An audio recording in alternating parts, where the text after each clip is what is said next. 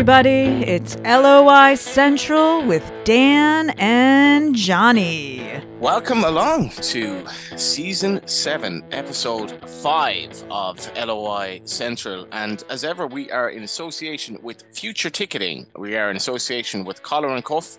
Uh, call in to Decky uh, for all your tailoring needs, and uh, we'll be giving away a 50 quid voucher as well later on the show with Collar and Cuff mailbag. And of course, we're in association with Rascals Brewery in Inchicore. Find their beers in your local off license or pay a visit to their tap room and Pete's restaurant in Dublin 8 and we will be giving away a nice prize from Rascals later on as well. Uh, you may find me a little bit loud. I am in transit at the moment. Um, it's a hectic week if you are a racing journalist, um, but not nearly as hectic as the League of Ireland has been of late. And Dan and I were both in uh, Tolka Park on Friday night uh, for the latest instalment of what's become a very, very zany season so far. Um, and Dan's beloved Kerry hit for nine by my beloved Galway United as well. So an awful lot to discuss. Dan is absolutely giddy, I can tell in the corner. He's gotten the week off for Cheltenham. I wish I had. yeah. Um, first of all, good use of the word zany. Um, I haven't heard that like that. I don't know, it's like a Wayne's World sort of style quality about that, or uh, those are eight points ahead of Rovers. Yeah, something from Saved by the Bell. Um, but yeah, um, yeah, like I mean, it's, it's good. I mean, obviously, it's we, there's a sort of authenticity about you being in the airport at the moment about to head off. Although it is sort of a classic, uh, the reality of the racing journalist. Like you're you're going, uh, you're going to England, but you're not going to Cheltenham. You're going to Milton Keynes, which is sort of like um, I'm guessing it's just like uh, it's like some of those people probably in the World Cup who go to the World Cup. I experienced this in Qatar. A lot of the broadcasters go to Qatar but don't actually go to the stadiums. And yeah. they go somewhere nearby, and you're basically doing a, a version of that. Um, I am. Is... On today's show, we have Rory Gaffney. We heard from him after the game, but our main guest, John Russell. Probably should have mentioned that, Dan, but I am in in, in an airport. Yes, so we've got John Russell um, joining us uh, remotely. Uh, in due course. And we also ourselves we, we did speak to Rory Gaffney after the the Rovers Shels game last Friday, the Shamrock Rovers Shels game last Friday. Sorry, everyone in Sligo, uh, the place, uh, like Rovers Football Club fans.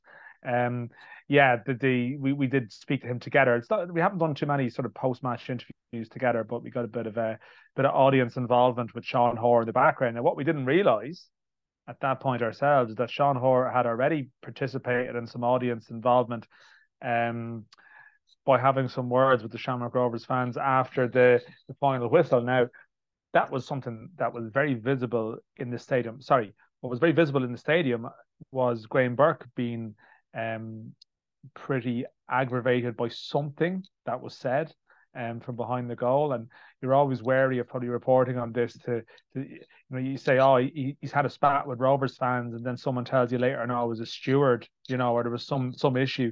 Uh, we've seen stewards involved in stuff up, in the dock lately.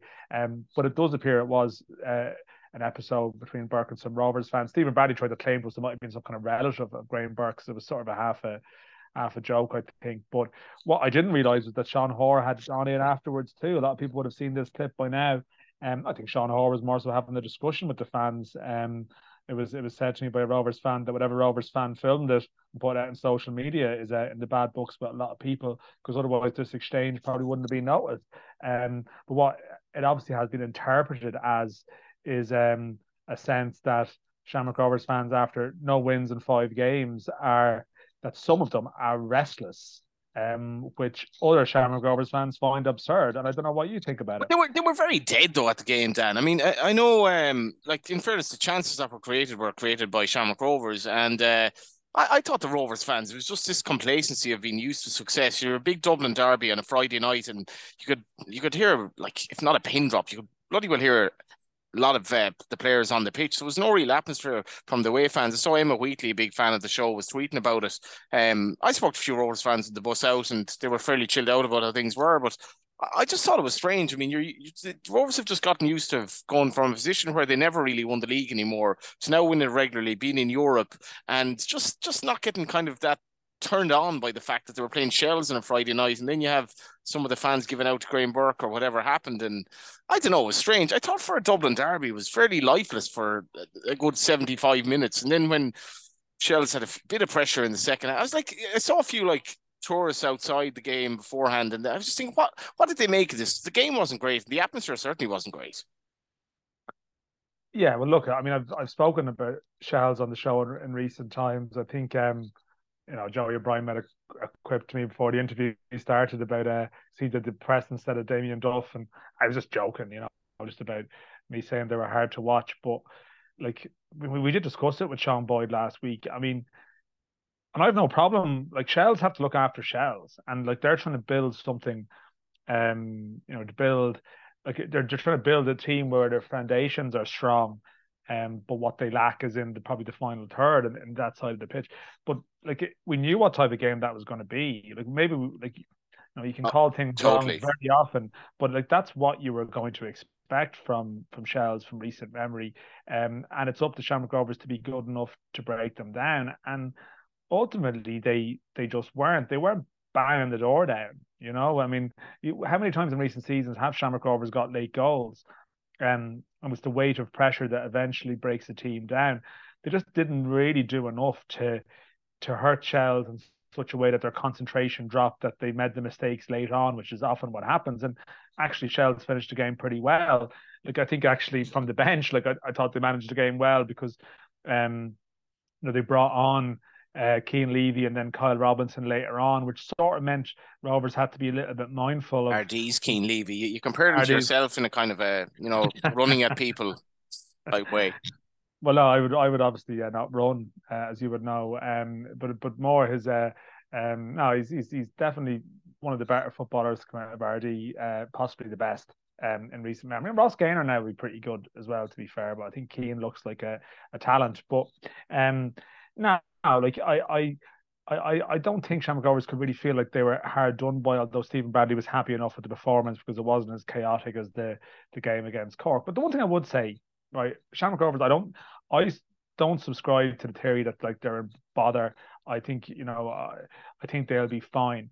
But if you were to take the glass half empty view from their perspective, like you could say that Derry are the only team that they've played so far in five games that you would expect that will definitely finish in the top four. Like it's not beyond the realms of possibility. I know we have John Russ- Russell coming up and don't want to offend them because they'll have obviously aims to go higher. Um, but it's possible, you know, it's very possible that Drogheda, Shels, they might be offended too. You know, uh, Sligo Rovers and Cork City probably offended as well. But they could all finish in the bottom half of the table. Those four teams, you know, it could be those four with UCD. I know Pats are struggling badly, so like we'll see. But you'd expect them to lift. So like Shamrock Rovers are actually coming into a tricky run of games. Like, you know, they haven't won yet. They have Pats on Friday. We'll discuss them um, probably in the mailbag coming up to get onto the mailbag and deal with that. Um, but they play Shamrock Rovers and then they've got Dundalk away um, after the break and then they've got Bohs. So, like, it's not as if they have this run coming where you're like, okay, they're going to get nine points here and, and they're going to get going. They may still get that from the next couple of games, but they're not easy games. Um, so that is the one thing I would say. Um, you know, you have to be conscious of that um, in terms of their position, and that like it could get tricky for them. And I think Pats is a is a tricky opponent, but. I don't know, unless there's anything you urgently want to deal with here before we move on to the mailbag, um, we can maybe think about going that way. Let's go that way then. Hey, what's the time? It's mailbag time. A big bag of electronic letters. What do we got this week, Dan? I think we have a lot of angry St. Pat's fans, uh, which makes this game on um, Good Friday um, could be a potentially very bad Friday for some people. But uh, yeah, lots of angry Pats fans in the mailbag. Just to be clear, it is St. Patrick's Day, in case anyone is confused. If you're listening to this, um, you're a little bit addled at some stage this week. It is St. Patrick's Day and not Good Friday, but it is a proper game. Yeah, like we do have a lot of comments from Pats. Um, again, we're, we're so appreciative of all the mailbag comments, and we're not uh, it's not a snub if we haven't read your one out, but Alan Leahy summed up a lot of the move. Um, absolutely miserable start for Pats. Lucky to even four points on the board. Personally, can't see Clancy been able to turn it round. If we had lost on Friday but saw some signs of encouragement, I think fans would accept that. But the three home games have all been the same. Um, you know, Jor, Jordan from Bohs. Does anyone not see Keith Long being in charge of Pats by the end of the summer? and there's a few references along those lines as well. Um, and yeah, I think that sums up. You know, KG saying to you know definitely discuss the disaster it's been our start to the season as a per recruiting per tactics it's been a mess so far um and yeah like that sums up a, a proper mood um i have to admit like you, you i did expect a response from pats on friday um I, as much as the the, the the the previous two games were bad, you think the third game in a week at home against Bohs, who started well, but you think it's the type of game they would fancy. Um, and the manner of the defeat, going off what people said who were there, would be worrying. I mean, we've touched on little issues and a bad second goal again. Um, but like you know, the reference to poor recruitment, like I think their squad is pretty good. You know, um, okay, defensively there's there's there's concerns and there's been a bit of a turnover there. Um, but I don't think you're looking at a squad that's um that's weak. Um, but they just seem to have um yeah, there's there's there's issues there. There's chopping and changing with the team. Um, I think the goalkeeper Dan has been a big, a big, big issue as well. Not I know he made a mistake for the second goal. He, he hasn't filled me with confidence at all. I don't know if Danny Rogers has been suspended, but I think that has bred a bit of uncertainty. No, he's he's injured, Johnny. But yeah. like, I don't, I don't think Danny Rogers, to be fair, like he was not selected as number one at the start of the season. He wasn't.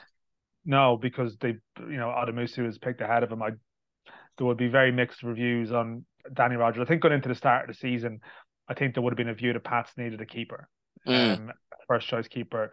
Rogers has not impressed people um, during his time there, even though he has a decent pedigree um, and, and his time at Scotland, but he, he didn't have a particularly good time there in the second half of last season. So, um, yeah, that, that's a problem position for them. But I suppose they were probably looking in other areas. But um, there is a lot of unrest. You know, you can't get away from that. Like as I said, I, you know, you don't want to be one of these shows where it's just like um, touched on it last week. I would just be soft on on on managers, you know, because um, you know, you, you you might have a sort of a decent relationship them from from chatting with them, but like I in a league like this, Dan, something has to give. Like, so you see, Colin Healy brings uh, this, you know, Cork team that started badly to Sligo, should have won the game, should have beaten Shamrock Rovers. Um, Bohs lost to Pats, the only team that's, uh, or sorry, Bohs beat Pats away, but then, you know, Bohs lose a game and then Bohs win like four of their five games. They're top of the table.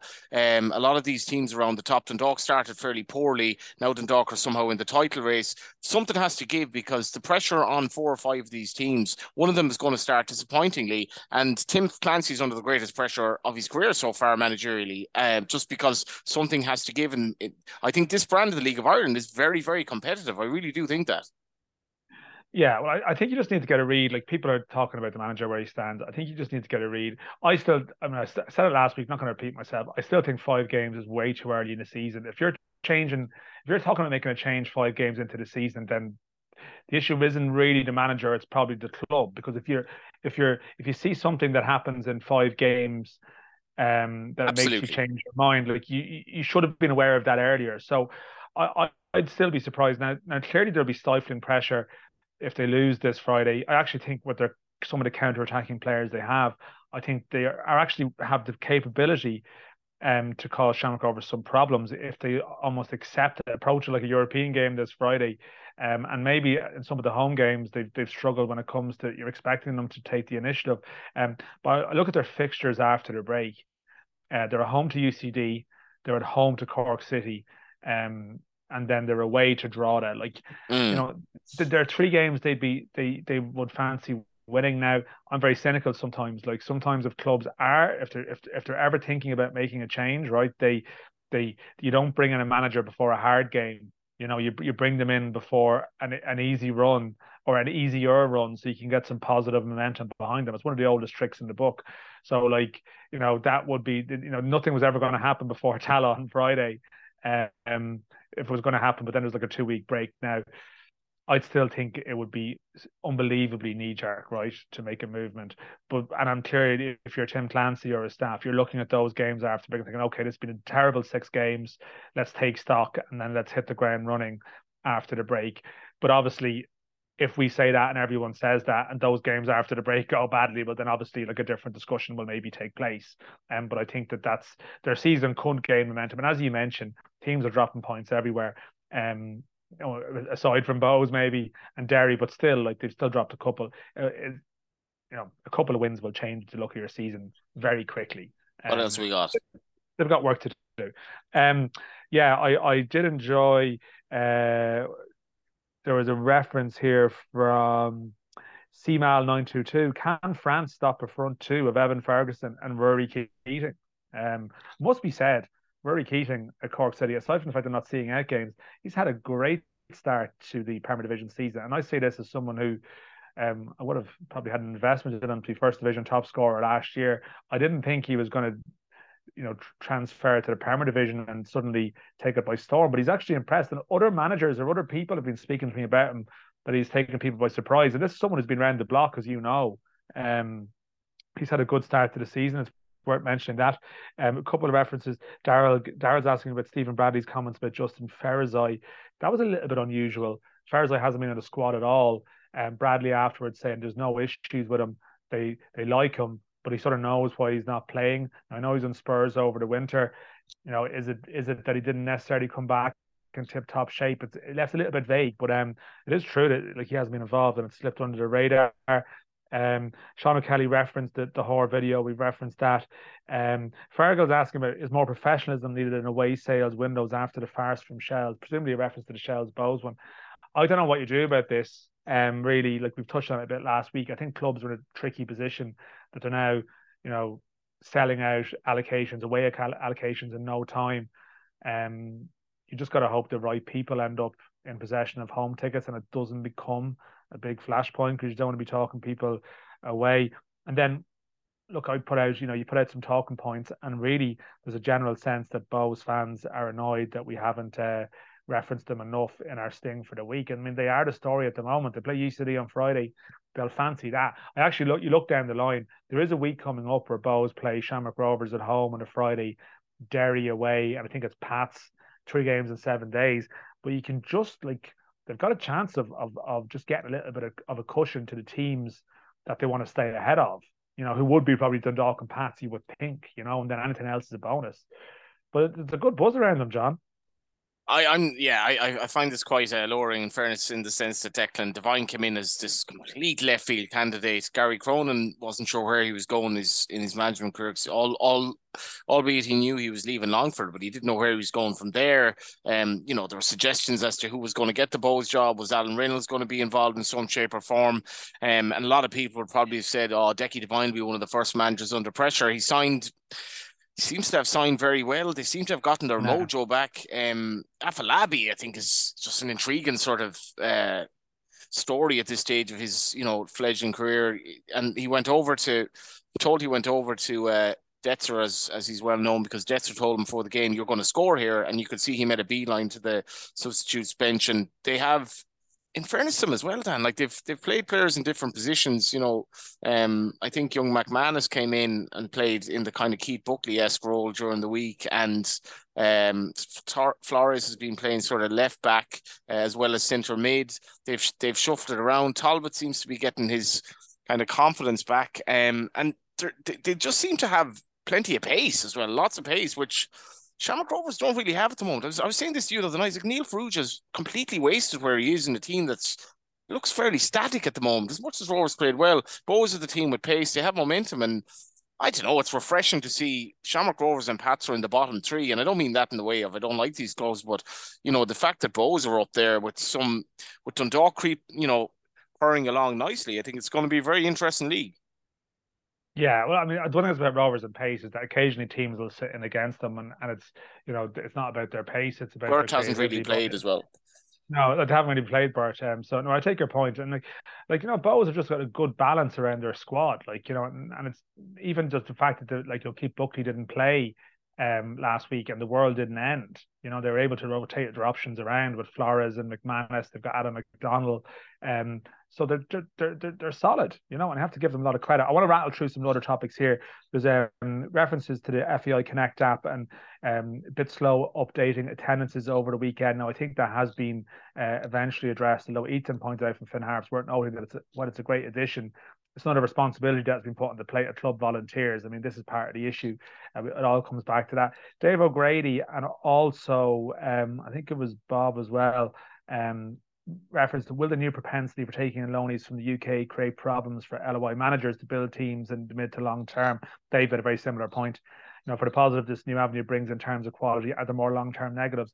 I guess the one thing I would say is, like, I, I, I, I see your point on it, um, but unfortunately in this league, we, I mean, mid to long term building has been stunted by people having one year contracts anyway. You know, like you could have three in recent years. We've had like three of the best players say if one team will go to another one in, in the off season.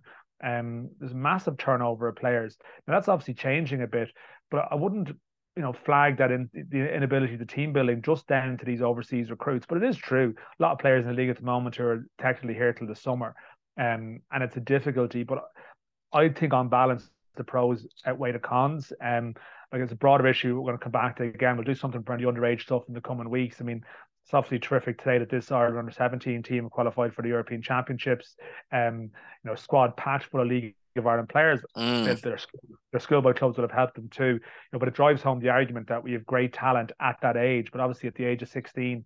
Uh, this is when a lot of them would go. What are we doing for our players from 16 to 18? And the offshoot of that as well is that with the underage stopping at under 19, um, you know, we find that a lot of players hit a roadblock there and they don't develop, and maybe, or if they're not ready at that stage, then they got replaced by these UK players. We actually asked, we're not going to repeat this for this, we talked about it with Sean Boyd, but we will touch on that topic again. It's a good question. Pat Mitchell, um, Pat Mitchell, like again, Johnny, probably 15 to 20 messages this week about is Johnny ready to call the league at the moment, including one from Joe Leoga like that about is Johnny ready to call the league for Gloucester Hartpury because apparently there was some issue on the uh, LOI Central or on the uh, on the uh, LOI TV that sort of put up some wrong league table. But look at mistakes. I'm mistakes obviously happen. I'm calling the league down. It's Go United's league this but, season. But, um, but, but Pat Mitchell, can I refer to Pat Mitchell's point? He said it's often commented that Johnny may call the title race too early, but can you clarify when was the last time he got it wrong? He was right in 20, 21, and 22,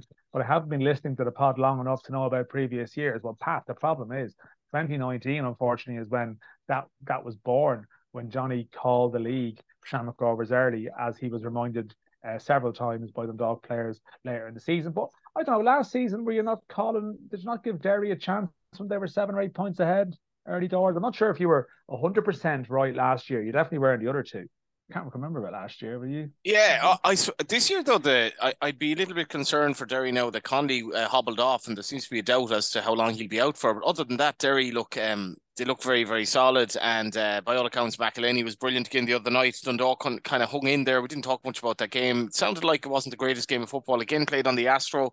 Derry, um, I'm I'm actually reminded that if if you compare Derry's record to the expected results um, this is kind of gambling fluff, but it, it, actually matters. If you compare Derry's record to the expected results, the results away from home are actually much better than at the Brandywell, right? Um, now there may or may not be something that teams are sitting in as well, and Derry have plenty of options off the bench. But the Conley injury was uh, would be a bit of a concern for them as much as they didn't concede. Um, I do think with Shamrock Rovers, I think they need to start picking up points fairly soon. because um, I don't I don't see this being a league where the one worry I'd have Dan for, for the Premier Division at the moment is that I don't know when UCD are actually going to win any game.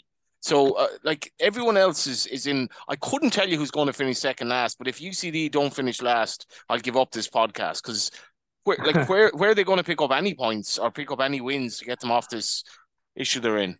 Yeah, no, I, I think I'd agree with you. I mean, actually, Julian was on to me last week. Julian Canny is regular correspondent. I did say last week I, I thought Drogheda would, you know, achieve their target of not being in relegation trouble. But then he pointed out who finishes second from bottom, and I was like, that's actually true. I actually don't know who does finish second from bottom because I don't think it's going to be Shels. It's probably not going to be Cork, and then it's not going to be. And you start listing off these teams, and you realize, well, actually, we're going to have a, a hell of a battle royale um, to avoid that spot. And I think that that's definitely um, this is definitely something we have to be conscious of. But I fly through a couple of others.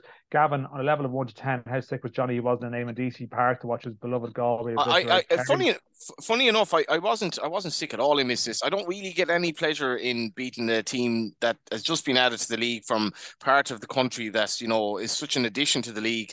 I don't really get a great kick out of uh, Galway United, uh, even though it's a record equaling nine one eight 0 I think record equaling result. Don't really get much of a kick out of that. Might do confidence work whirl of good. I'd be with Ollie Horgan. There's three points. Move on. Yeah, no, I, I, I see your point on that. And Kerry, I think, will have one or two days like that this season away from home. But I think even the response to it has been quite mature from people. I think they understand that this is part of the gig. Um, Rob O'Rourke did point out that the at Bohs is basically the, the dugouts are, are the style of a full bus, not just a bus stop. We, we referenced it last week. Mark McLean, more specific on Pat's, um, very critical of Krida from the Estonian and saying Forrester has been played out of positions, negatively affecting his ability to affect the game. Um, so that's just a, a, more specific point on that. And uh, yeah, Jason Shanahan has been in touch regularly to say we're not talking about the first division enough. Um, I I accept the point. But I was thinking about this. I mean, we do do an hour hour and ten minute show. It's a very um very Irish thing, isn't it? I mean, like I don't know, is there many Premier League pods in England that that have to get grief if they don't talk about the championship? Is there is there Scottish Premier League or top flight pods that go into the, Scottish Championship? It feels like in Ireland, and maybe it's a good thing that the League of Ireland is all under one umbrella, and because there's only two divisions, it feels like it's all one big community and one club. And I understand that. And I know you're very positive about talking first division topics, but like, I mean, you do need like, you know, I don't know, maybe someone can point out that I know in, in England there's like specific football league pods um, but if you're talking about the top flight where there's a lot going on at the moment in town, um, we have a lot of stuff to get. Don't cover enough first division topics. Um, but I know that there are places elsewhere that will talk about that at length. Um, but we are best as we see fit. And I think to be fair with you, Johnny, uh, you make your points about Galway um, and and and Waterford on a regular basis. But uh, the point is taken on board, Jason.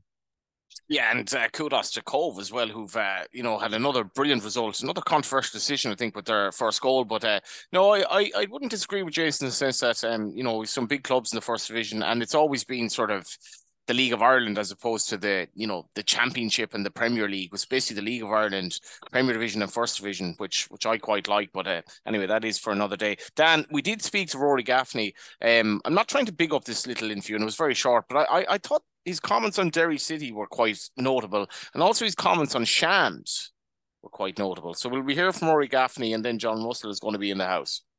Yeah, let's go for that. Rory Gaffney, what did you make of that? Yeah, just frustrating night. I think we like story of our season. Really, I think we've been playing well, dominating games, but not winning. Um, would you have regrets yourself? You had a kind of a good chance early in the second half.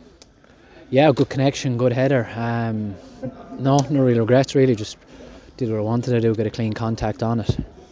Is it just about being like using your experience as a group now? Because you know, from outside the club, people would say champions, no wins in five. There'll be a little bit of noise. But is this where like internally you just sort of be calm if you're happy enough with how you've played in some of the games?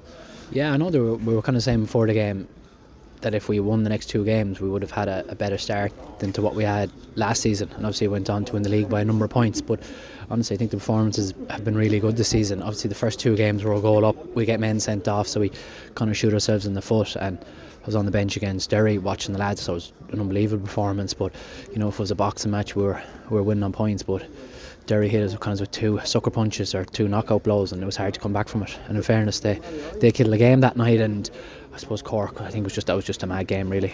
Yeah, and like Shells, you probably knew the type of game it was going to be coming here, and it sort of proved to be, didn't it, in terms of how hard they are to, yeah, to break down. Hard, hard team to break down. Young, energetic team, very organised. You know, very honest. You know, they absolutely give everything.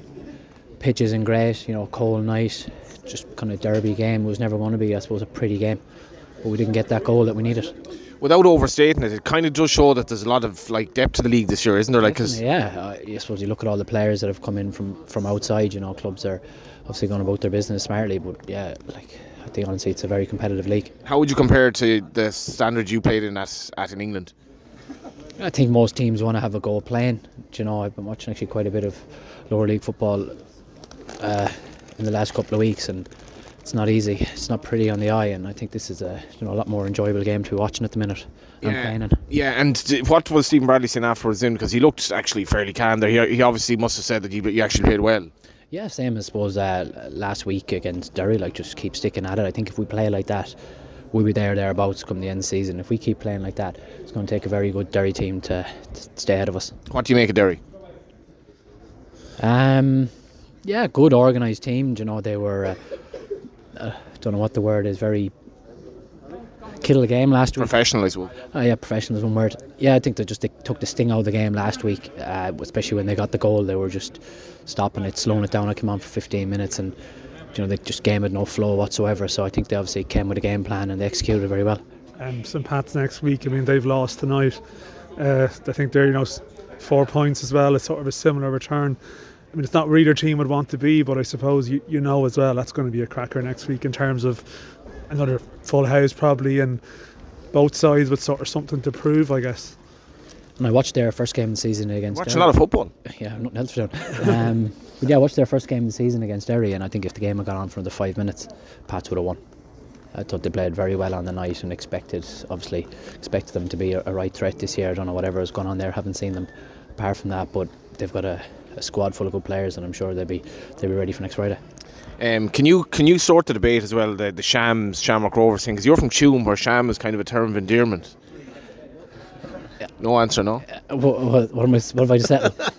Is it Shams or Shamrock Rovers or Rovers? I think it's Rovers. Yeah, Unless- having that.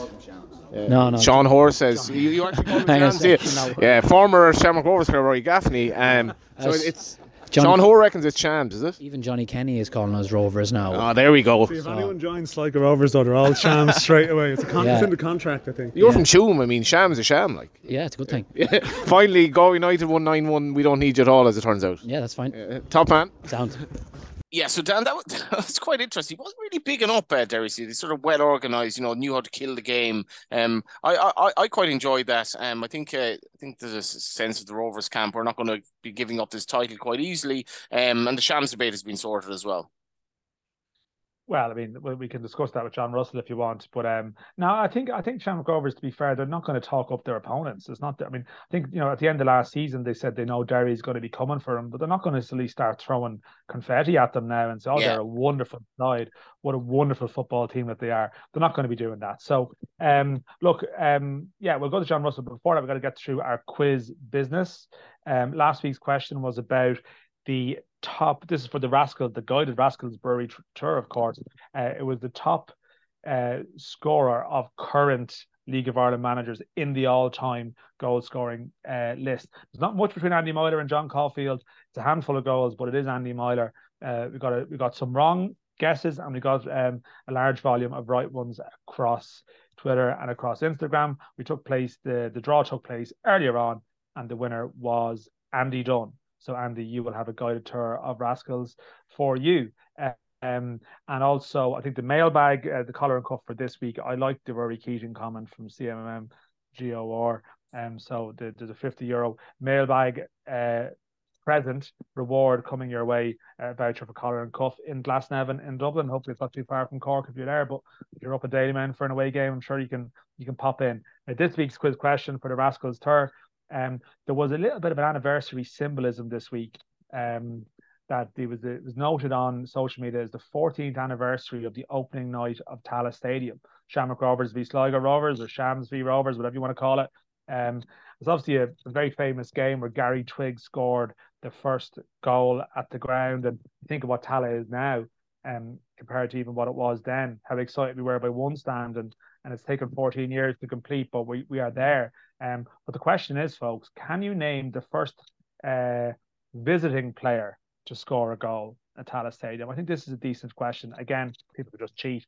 Um, but if you actually have to think about it, um, who was the first visiting player? It's a notable achievement for them, I suppose. They're on the record books. Um, so yeah, please get your guesses into us. LOI Central Pod on Twitter, DMs are open, um, or on Instagram, you can send us a message as well. Yeah, the Galway team continues. We've had Rory Gaffney discussion discussing uh, shams and all that, and uh, now we have.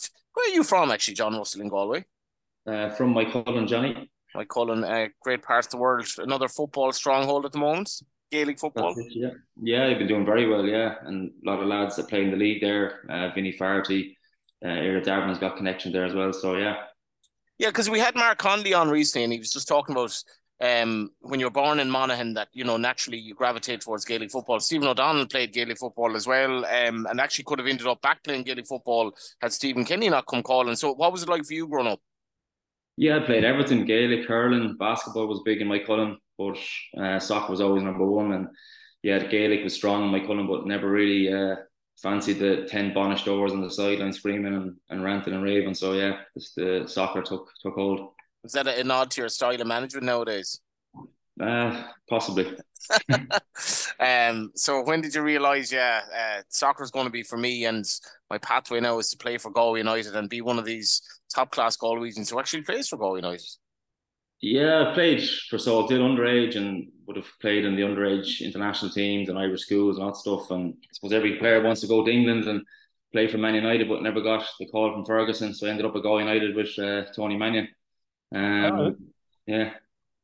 I was just going to say, uh, John. I actually we, we just did our, our mailbag there, our listeners' questions, and there was one I forgot to to get to, but it's actually it was just a, listener suggesting at the end of the season, could you do some kind of like a all stars thing where you got players from like Leinster, Munster, Connacht, and I'm guessing. Ulster. Now, I listen as we see in, in GAA, like the Railway Cup. I mean, that doesn't work. I don't think these things would work as an idea, but just in general, right? How do you reckon a Connacht team would actually do? Because you think of like you throw in the likes of Hoban and a couple of players have been spread, Rory Gaffney, and have been spread like outside the region. Like in mm. recent years, the talent levels from that neck of the woods have been pretty decent. Whereas, the likes of yourself, you would have gone to Dublin. You know, you know, you know the path that some of the players had to take. Daryl Horgan previously, amongst yeah. others. Um, but I mean, you've got your homegrown lads now coming through from the region. Another one, mm. Éanna Clancy scoring at the weekend. Like Connacht would probably do okay now in this sort of a hypothetical scenario. And Rory Keating's up front instead of Hoban. So how do you tell Hoban that? yeah, he's flying at the moment, Rory. But yeah, look, there's been loads of good players that come from the west of Ireland. And, you know, when I went to Sligo, we had success 2010, 11. And a lot of Galway lads went up there. Alan Keane was there. And, you know, he's mentioned Stephen O'Donnell, Daryl Horgan. I think that was the thing for us. All the Galway lads littered around the league. And if you had them in, in Galway, you know, if there was you know proper investment and backing at the time, we could have had a right crack. I'd, I'd imagine that like going for a league and playing in Europe, so it's a pity. So, John, just in your season so far, I, I'm I'm curious to get your take on it because, like, naturally, you would you would ask you'd ask a manager and they'll talk about, well, you know, we, we could have picked up more points here, but you've had some games where you've been in tight spots and you've come back from two goals at the weekend. You've got an injury time goal against Shamrock Rovers. You played very well in that game, uh, or Shams, I should say, um, for, for, for your audience. Um, but like you know, UCD was tricky, but you got out of it with the with the win. I know Drogheda is maybe a disappointment, but like, do you feel you've got you've done well to get the points you have on the board, if you know what I mean, or like, what's your sense of your tally at this stage? Yeah, no, it's been a decent start. I suppose every team would look at it and say well, we could have got more points here, or um, you know, if that game went another way for us. But you know, it's going to be another couple of games before the the league, I suppose, takes shape. Um, but in terms of what we've shown, we've been good signs. We've showed a great reaction. A lot of the games to come back, come from behind and win matches. The the game against St. Pat going down to ten men so early, and then to get the three points was massive for us. Um, you know, we've brought in a lot of new players, 10 new players that come into the building. So it's going to take time for them to gel. It's not just players within Ireland. You know, we've gone outside the country and they've got to get used to the league, living in Sligo uh, and gelling everyone together. Um, I suppose the, the positive for us, for myself and the staff, was getting the players in early. You know, we pretty much had the squad done in, in January. I think maybe John Mahon, even though he wasn't a new player, he knew Sligo, but he came in maybe two weeks into pre-season and then I think was it Aidan Keane left maybe a week or two before the start, and we, we brought in Stefan Radosavljevic, so that was a really good signing for us. And yeah, I'm, I'm kind of happy where we are at the moment, but there's loads more to come. I, think um the the Aidan Keane one. I mean, I would have spoke to you at the launch, and that was a. Uh, listen, there's no way of sugarcoating it. It's obviously a massive blow to lose the league's top scorer, but um, I know there's a couple of penalties in there, but like Max has uh seems to have responded to that challenge as well too, and he's he's got himself back in the New Zealand squad, so he's heading off to play China, um, along with Nando. Uh, when this international break kicks in. But I know Stefan is probably finding his feet, I'm guessing. But like Max seems to have really responded to whatever questions you've asked of him. Yeah, he's been brilliant. And that was the, the good thing for him and Nando. They're coming back for a second season. So they know the league, they're settling Sligo and they've huge potential. Nando obviously was in the national team playing regularly, and for Max, he'd won cap, and that was his ambition to get in. And looking at him last season, he'd, he'd all the tools. He's such a good player, and people forget that you look at him, he's only 22, and you think he's a lot older. Um, but he's in terms of his attitude, his willingness to listen and learn, it, it's brilliant. And he really had a good off season. He's come back, and with Aidan going now he's become the main man, and, and that's what strikers want. They, they, they, need to, to feel the love and, and the fans to, to look on them to, to be the, the main man and get the goals. And he's done that so far, and, and hopefully that continues. Just tell me, is the, the manager's mindset um, on Saturday evening? Because I should have mentioned the St. Pat's game. That was a like, terrific, you know, achievement with sort of the ten men. But I'm sort of wondering, like, you had a big crowd on Saturday. You know, I don't know on, on Saturday night at half ten or on Sunday morning when you wake up are you happier about the comeback, or are you sort of thinking, God, how did we end up in that situation that we were two goals down at home? You know, like what's like you the glass half full or the half empty man in this in this scenario? Yeah, it's a good question. It's probably a weakness of mine at the moment where, you know, in, in management, it's the highs and lows. And even though we drew the game, it feels like a defeat. And that 24 hours, 48 hours after a game, it's it's tough. Um, and then you got to kind of snap out of it because you're going into games and you're you're always thinking, yeah, if, if we can perform to our levels, we can win a game. Um, but like I said earlier on, the, the, the reaction to the setbacks this season in, in any of the games, the, the players for such a new group to show that resilience and character to come back, it's brilliant and, and it bodes well for us going forward. The, the, the managers like is there any sense I, am sure there isn't like a managers whatsapp group but when you look at the, the recruitment of players and in fairness Ruaidhrí Higgins Ruaidhrí Higgins has a decent budget obviously but he signed players that say the likes of graydon from longford even McGonigal, he signed players that wouldn't necessarily have been signed by other teams in the league of ireland with a similar budget steve o'donnell has gone to britain primarily um, scotland and england a lot of loan players coming in maybe during the COVID times you had to assess residents without even actually seeing them in the flesh. And you've gone a you know a slightly different route as well. Like eh, it, it, it seems to be one of, one of these things that's just taken off in the league where your recruitment is is obviously key, but it, it has to be a little bit left field as well. Yeah, definitely. For me, it's the number one thing in football is recruitment. It's all about players, and you see, you know, you can be successful despite your methods. Um, and I think if you can have good methods and have good players, then you've got a really good chance of having su- sustain or sustained success. Um, and for me, at Sligo, we've got to, I suppose, outthink rather than outspend the, the competition, look for that competitive advantage. And the wage increases in the league, I suppose the, the talent drain with the players being sold, the, the, the premium we have to pay to get players to come to Sligo um, means we've got to look outside and, and be creative and uh, I've probably studied a couple of leagues now in the last year or two, especially the Scandinavian, the Swedish second tier, Danish second tier, some of the Baltic leagues, Estonia, um, and there's good players out there. And you've got to look at the wages, you know, wage, the, the wage profile, and the age they're at, or they, are in international teams, and, and if they come in, can they add quality uh, to your group? And you know the players I brought in, I'm, I'm very happy with them. It's just now can we gel them quickly, and um, yeah, hopefully we can start picking up more points. How do you do character vetting there? Yeah, you, you look at the I suppose the clubs they've been at. There's, it's football. It's a small world really because there's always a player or a manager or coach that um, you can tap into and kind of trace a line back. Um, and it is huge because it's not about looking at video clips of players and, then signing them because you don't know what you want to get once they arrive in. You have to find out about their character. And a lot of the time, I do Zoom calls with the player or their agent and present to them on, on Sligo and what the division is and the plans going forward and get a feel for the player as well because um, you know it's it's about the person as well as the player and you know you want good people coming into your building without okay without describing it as like craggy island like sligo is such a small town in the west of ireland like when whenever i visited i i love sligo but like to, to live there um it's small. Everyone probably gets to know you and how do you sell that in terms and how do you sell the league of ireland? Because a lot of them probably don't know anything about it.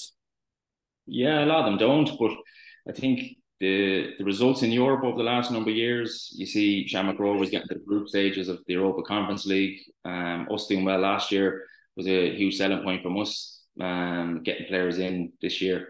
And in terms of Sligo, it's a football mad town. You know, there's huge history there, and um, it's a beautiful part of the country to live. uh, the beaches, golf courses, the food and the people of Ireland so welcoming and it's a huge selling point. And sometimes you're driving around and you don't realise what's around you, the scenery and stuff. For us living in Ireland, and then the foreigners come over and they're like, "Wow, this is spectacular." So it's funny um, you say that. because one of the, one of the boys Dundalk brought in one of the, the, the defenders. I forget his name now. There was a photo of him like clearly gone out for a swim with Nathan Shepherd, um, taking advantage of like the Irish coastline in uh, I guess February or March. And Sligo's a bloody beautiful place. Yeah, it is. And and the other side of it, look, they're here to play football, and it's a good league. It's there's a lot of eyes and spotlight on it. A lot of players are getting moves to League One to Scotland. We've sold a lot of players in the last year, and that's a selling point. The, the product is there. I suppose the, the stadium needs to improve. Um, the optics of the league is probably the thing that's holding us back. But when we play in Europe, the players perform in, in proper stadiums and they, and they, look they look the part. Um, but in terms of getting players in, it's a really good level, and they can see it as an opportunity to either win things or maybe progress to a higher level. I mean, John, like it's it's there's so many players I could ask you about, and not going to get round to them all. But I mean, like you look at the likes of sort of Brannagh Faulk and Fabrice Hartmann and uh, Reece Hutchinson. They've all like had their moments so far. But in saying that, you talk about recruitment. How great is it then, though, to be able to drop someone like Éanna Clancy into the situation? And and in pre in, re- in recent years, Sligo have done it consistently that like the academy has has churned out what appear to be like Premier Division standard players or ones who've gone to a you know even a, who will or have go to a higher level. And um, that's a, a great thing to have in the recruitment market you're talking about, where you, that premium for Dublin players, say, or uh, other you know Leinster players, um, to be able to produce your own is a, is a huge tool to have. So maybe tell us about Éanna and, and what else is going on there in that development. Yeah, it's it's a huge part of the club. That's the model that we have in Sligo, and you know, it's community.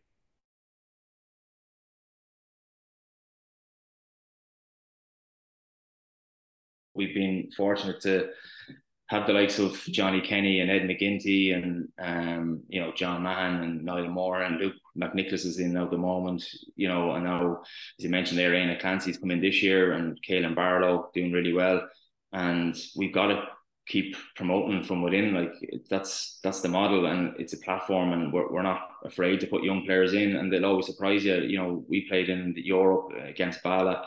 I think you were down that game, Dan. And, yeah. You know, went into extra time, and we brought on Kailin Barlow and Killian Heaney. I think it was only their second appearance in, in the first team in, in the European game, and both of them acquitted themselves really well. And you, you don't know about young players till you put them in, and that's the good thing where a lot of other clubs might say, oh, we've an academy and we're, we're producing players, but they're not really playing week in, week out.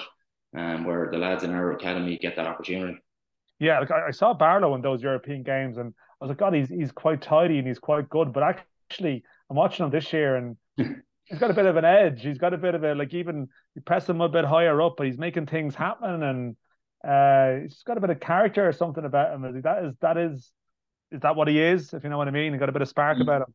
He does, yeah, yeah. That's what I, lo- I love about him. He's he's got that um, attitude on the on the pitch. He's he's fearless. You know, first game against Shamrock Rovers, he's going up and Pico Lopes gets sent off and gets into an argument with with Kailin. Like you know, he's he's well able to go and he can make things happen on the pitch. He'll he'll look for the ball in tight areas. He's always trying to play forward passes and he's willing to work hard. He, he's got an awful lot going for him, and you know, I know he's got ambitions. He sees other academy players you mentioned there that have gone across the water, and you know if he's playing well week in week out in this league and he's doing the business, you know he'd be looking to go to higher level himself. Himself, I'm sure.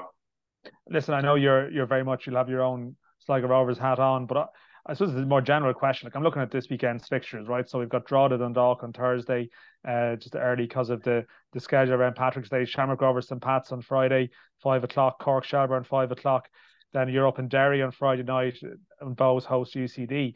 To me, right, like I, am guessing your ambition is to be back in Europe, right? I'm I'm I'm not like I'm sure the club will will say that that's where everyone wants to be. I know they're very on top of the financial model down there, and they know it's the difference between Europe and not as huge as you know.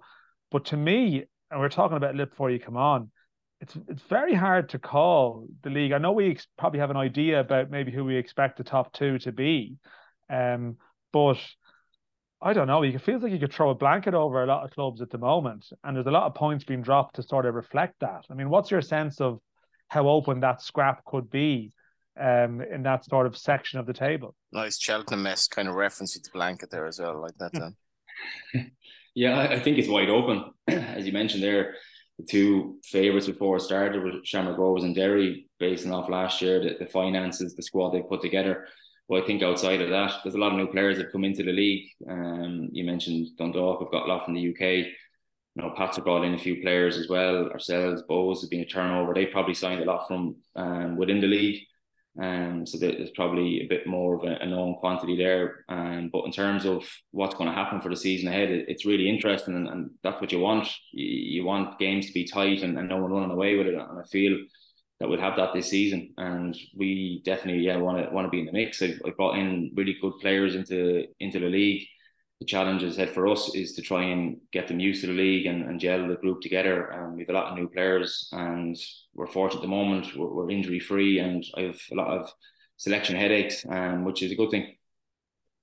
Yeah, I thought it was cool on Saturday night. Just uh, you know, it was like eleven o'clock. Throw on the highlights and yourself against like Colin Healy and, and Cork City, who were sort of started off poorly, then scored six goals away from from home against Sligo and Shamrock Rovers, and like probably should have felt they should have won both games. And you're just thinking this league is a bit a bit mad this season. It's going to be week in week out. I've no idea who's going to finish second last. I've no idea who's going to finish third, possibly not even second, fourth, fifth. I've no idea.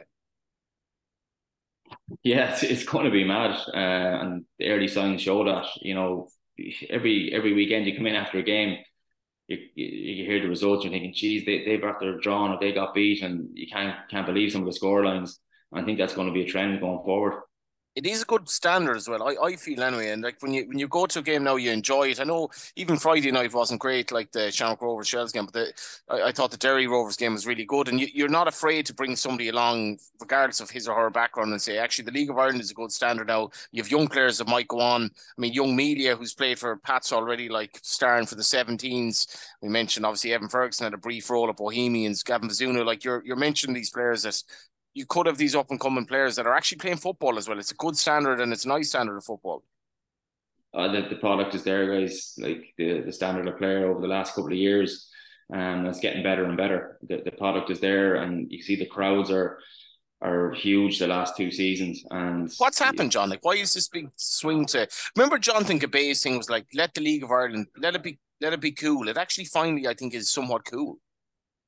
Uh, it is, but it's still a bit of a niche as well because you know the, the mainstream and um, we don't get huge coverage, and I suppose that goes down to not having a TV deal and, and, a, and a big prize pool to, to play for.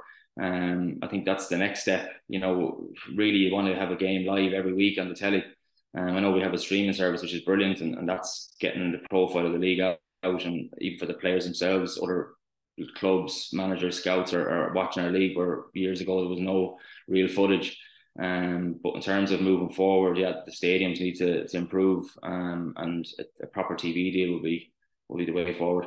Yeah, and, and I know in, in fairness to Sligo Rovers, like you, you, you do have plans in terms of the stadium, and I actually would trust, uh, you know, with the political will, I think you probably possibly have in in in, in that region. I, I would trust that to happen quicker than I would in other places. I have to say. I mean, hopefully that proves to be the case. But I'm just curious before we finish up, like but this is the thing you sort of forget. I mean, like you're not even a, a, manager for a year now, are you? Like, is your year anniversary even being hit yet? It probably hasn't.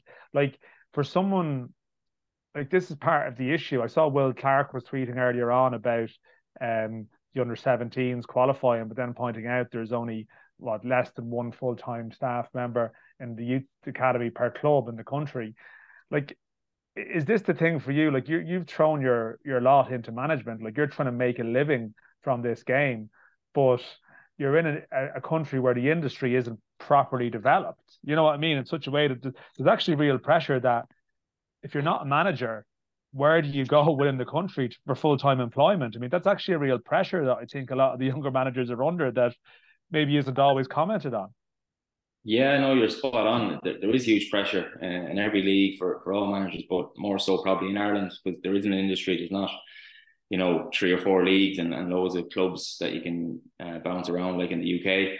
Um, so you kind of have to do well in your first job um, to to really have a proper career. There are other roles. You see cropping up at the moment, the sporting director roles, which I think is going to be a, a key one for, for our own clubs to develop and grow. And you've obviously the heads of academy, and they need more full time staff in the academies. But in terms of first team manager, you know, there's only 10 teams in the Premier Division. And as you said, everyone wants to get Europe, and there's managers that are under pressure after five, six games in the season. And, and there's other managers waiting in the wings. So that's the industry we're in. Um, but you've got to, I suppose, back yourself and, and have that belief that you know, between yourself, the staff that you have around you, um, and the players that you recruit, that you can try and create something special. And you know, every club there's different success at different clubs. You know, um, some clubs are fighting relegation, some are tasked with winning leagues, some trying to get into Europe, some mid-table. Whatever it is, you've got to try and improve the players, improve the team, and um, keep the the wolves uh, at the gate. Um, and uh, hopefully, uh, I'll get to the year anniversary anyway. Yeah, listen, we hope so. Speaking Big of Wolves, speaking of Wolves, speaking of Wolves at the gate, I think Johnny's at the departure gate now, so I think we probably need yeah. to wrap things up. And yeah. unless Johnny, have you any more Galway related tangents you want to ask John before you go, or are you are you done with? Are you done? Are Galway going to win it, Johnny? think so, John. I actually, I actually think so. I don't know what they've what they've done. The body language is good. Um, I I do think so. Yeah, worryingly, I think uh, in all my in all my years, I'm going to see them win something and back in the Premier Division. But you're looking at the Premier Division now. It's been like an abstract thing as a Galway United fan. You're looking at this from afar for years, and it's like imagine getting into the Premier Division now and the buzz and the amount of people that will want to come to Galway for an away game every weekend. And I've saying this to the Shamrock Rovers fans on Friday, and they're like, we're all buzzing to go back to Galway, and then the crowds that you would get. And I, I just love seeing that game against Cork City. Obviously on the on the the highlights on on a uh, Saturday, just Sligo Rovers v Cork City Saturday night, big crowds, really good game, and um, yeah, I, I I I don't know, it's a long way to go, and I think Waterford have a lot of resources, but I'm very hopeful. The last thing I will say to you, I haven't forgotten your pass to Jay O'Shea in the Carlisle grounds and that little cameo. That was my one of my favourite Galway United moments. I'm sure you remember it. I do, yeah. That got him his mood, isn't it? To, yeah, uh, that and a few yeah. other goals, but it's been great having you on. Yeah, no, cheers, lads. Yeah, thanks for having me on. Uh, yeah, so Dan, where? Yeah, I guess we're back next week after Cheltenham. We are, yeah, Johnny. Listen, we're um, yeah, we'll see what state you're in, and we'll see what state the, the league is in. But uh, we'll be back next week. You have a well, good week. See, you got the week off. I'm actually working, so we are in association with uh, Collar and Co Future Ticketing and Rascals Brewery. Thanks to everyone. And uh, what state we're in? What state will some of uh, the big clubs be in next week? It's going to be hell of a hell of a fixture list. It's not Good Friday. It's St Patrick's weekend, but it's going to be interesting. We'll chat to you next week.